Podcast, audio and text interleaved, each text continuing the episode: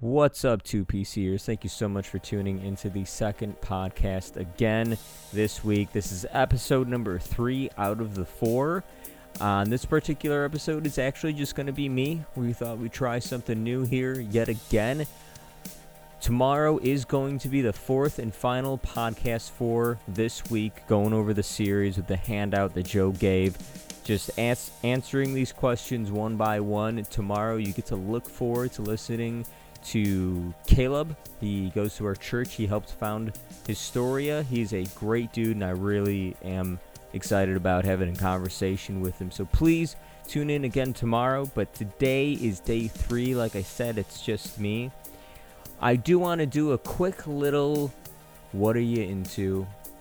Today, when I was on my way home from hanging out with my fiance, I was into listening to some Maida Vale. I don't know. For those of you out there who have heard of them, they a lot of those dudes went to our church when our church was first started. They're amazing dudes. I absolutely love their music. I used to go to all their shows. Please do go find their music. I'm not entirely sure if it's on iTunes, but please go out there try to find their music. I still love listening to it. Let's jump right into this. So, day three, it says we're going to read Matthew 16, 13 through 20, and then we're going to answer the question Who do you say that I am? So, first, Matthew 16, 13 through 20. Now, when Jesus came into the district of Caesarea Philippi, he was asking his disciples, Who do you say that the Son of Man is? And they said, Some say John the Baptist, and others Elijah, but still others Jeremiah or one of the prophets. He said to them, But who do you say that I am? Simon Peter Simon Peter answered, You are the Christ, the Son of the living God. And Jesus said to him, Blessed are you, Simon Barhona, I think it is. Sorry if I'm pronouncing that wrong. Because flesh and blood did not reveal this to you, but my Father who is in heaven. I also say to you that you are Peter, and upon this rock I will build my church, and the gates of Hades will not overpower it. I will give you the keys of the kingdom of heaven. And whatever you bind on earth shall be bound in heaven, whatever you loose on earth shall be loosed in heaven. Then he warned his disciples that they should not tell, that they should tell no one that he was the Christ. So the story here is who do you say I am? And that is the exact question that that is found in here asking the disciples who do the who, Jesus is obviously trying to ask the question, who do you think I am? Not just a man, but to hopefully get out of them that he actually is the Christ. So, who do we, as human beings, say Jesus is? Frankly, I, I don't want to go with the cliche answer of just agreeing with Peter. Obviously, Peter's correct. Christ is the the resurrected Christ. He he wrote he died, well, he was crucified, he died, he rose on the third day. That that is obviously who, who Christ is based on our, our understanding. Now, he was asking Peter this before all these events happened, which is exactly why it's incredible that God revealed that to Peter. But let's get past the super cliche answer. So, who do you say that I am? In my life, I, I for those of you listening, I, I don't know how, how well all of, all of you know me or have gotten to know me. Um, my life's been pretty uh, pretty interesting when I when I was uh, pretty young. Um, my my dad really was a uh, a pretty kind guy who uh, he worked a lot, but um, when he get home, when he get home, he'd still spend some time with me, and I really enjoyed that time. And uh, for some reason, once I got older, as as time went on, my my dad just became, uh, I guess you would say, bitter uh, just given his life circumstances. A lot of the time, quite frankly, I don't blame him based on what's happening in his own life. But um, I'm still kind of trying to under, understand him there. But it did start affecting me. And then my my mom, uh, she she's had a lot of uh, phys- physical problems. Um, she let's see here. She had TMJ for a long time because she got into a car accident and didn't know that her jaw was dislocated for it's like 20 years or something. She does have fibromyalgia. That's confirmed. She had breast cancer. She's had kidney issues.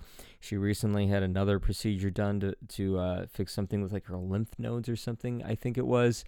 But um, because of all these issues growing up, um, my my my dad, uh, he really was a workaholic, and uh, I mean, I, I don't fault him for being kind enough to always be providing for us, putting a roof over our head, food always on the table, clothes on our backs, and I and I do appreciate my father for that. But he he was a workaholic. He was always at work, and my poor mother, uh, because of all these issues that that I was describing, she uh, she I can remember she'd be incapacitated for um, a week at a time. Uh, she'd have a migraine. I it, just in total honesty, I, I, get a little annoyed whenever people say that they have a migraine and they're at church or at work or out with their friends and they're walking around and doing stuff. It's not a gr- migraine. My my mom would actually be incapacitated in her bedroom, blind shut, wearing sunglasses, fully underneath the covers because of the fact that uh, she just couldn't function. Luckily, a, a, lot of that dissipated once uh, she got a, a surgery to fix the TMJ, but um, so just for, for a very long time in my life growing up, that was that was one week every single month. Um, I I promise that all this is going somewhere. And then um, when uh I was in college, I had two jobs. I was broke. It was super difficult. Um, there was a span in my twenties where uh things were actually pretty good. Um, but then, as I have shared on the podcast before, I went through the, just a super ugly divorce, one that quite frankly wasn't even necessary, if you ask me. But um, the point is, well, actually, let's rewind a tiny bit because we're really going to dig into a story. Um, it, w- within there, when I was 21, I, I was dating somebody that I totally shouldn't have been, um, and I finally had the guts to break up with her. But because of because of circumstances around that, I lost like almost all of my friends, and it was just super. Uh, super difficult. So when I was super young, uh, very very distraught. I was a very very angsty teenager, uh, and I just really didn't know how to deal with my emotions. Uh, most of college was nothing but work, which is just depressing. And then obviously going through divorce, and then you know. Trying to be there for my family who who genuinely did need me. Um, you know, they, they really did need me to uh, be there to help them. But um, just when I was 21, uh, I was, uh, I think I might have shared the story at church one time from the pulpit. Um, I, I was really, I was really struggling in a very bad way. And I, I remember I had broken up with that girl that I shouldn't have been dating, and I was driving my car. I, I had a uh, 2000 Honda Civic hatchback at the time, which is basically a street legal go kart, if you ask me. But I was headed down 143rd Street in Orland, and uh, the only thing that I wanted to listen to was "I Can Only Imagine" from um, "MercyMe." It was the acoustic version. It was the only thing that even remotely brought comfort. And I remember I was crying. Um, I uh, I was just in a really bad place. I didn't really feel like I had anyone or belonged anywhere. I was not getting along with my parents. I was not getting along with my family. I had lost what I felt like was all of my friends. Um, and so, yeah, I was just driving my car, bawling my eyes out. I didn't know what to do. Quite frankly, I wanted to just drive in oncoming traffic. That seemed like the only good solution at the time. And I mean, I was pretty much just begging God, God, please just do me a huge favor and take my life. Now, God's funny. And uh, I, I do think that God is big on semantics, which is why it's kind of entertaining to tell the story because I really was thinking like God, you know, take my life. We know, we I think we all know what we mean by that. And God said, Yeah, I, I will take your life. I'm gonna take your life and I'm gonna use it for something good. Um, I'm not gonna lie, I, I kind of don't know what that good thing is yet. Um, as Andrew Klavan puts it, uh, the great good thing uh, his his memoir about his life. But um, I uh, yeah, I, I, was just begging God to take my life, and God and and I I really did believe God was saying to me at that point in time, yeah, I'm I am gonna take your life. I'm gonna take it. I'm gonna make it worthwhile. I'm I'm gonna. I'm just gonna make something out of you. I feel like I'm still waiting for that which I was actually sharing in a, in the growth group. I, I attend the Boom's growth group. What's up? They're amazing.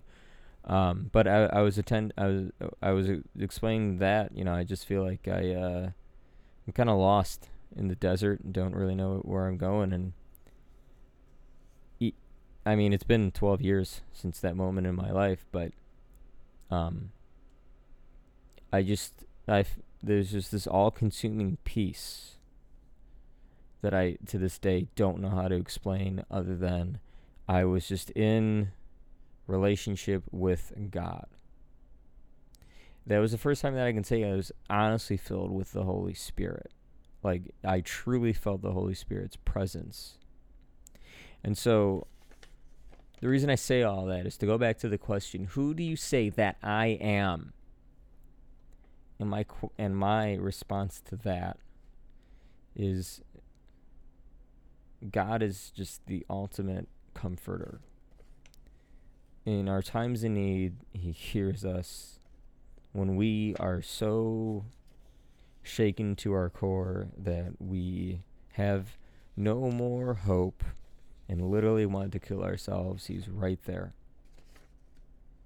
And th- and that's who uh, that's who I, I say he is. He's the ultimate comforter and um the reason that I, I put it that way is because of the fact that uh, I know we talk about him a lot, but Pastor Justin Kane of New Day Church, he was saying one time, um, who is God to you right now? And the lesson that he was trying to teach is God will always be pursuing us no matter what. He's always right there not necessarily looking for our attention, but looking for us to be loved by him.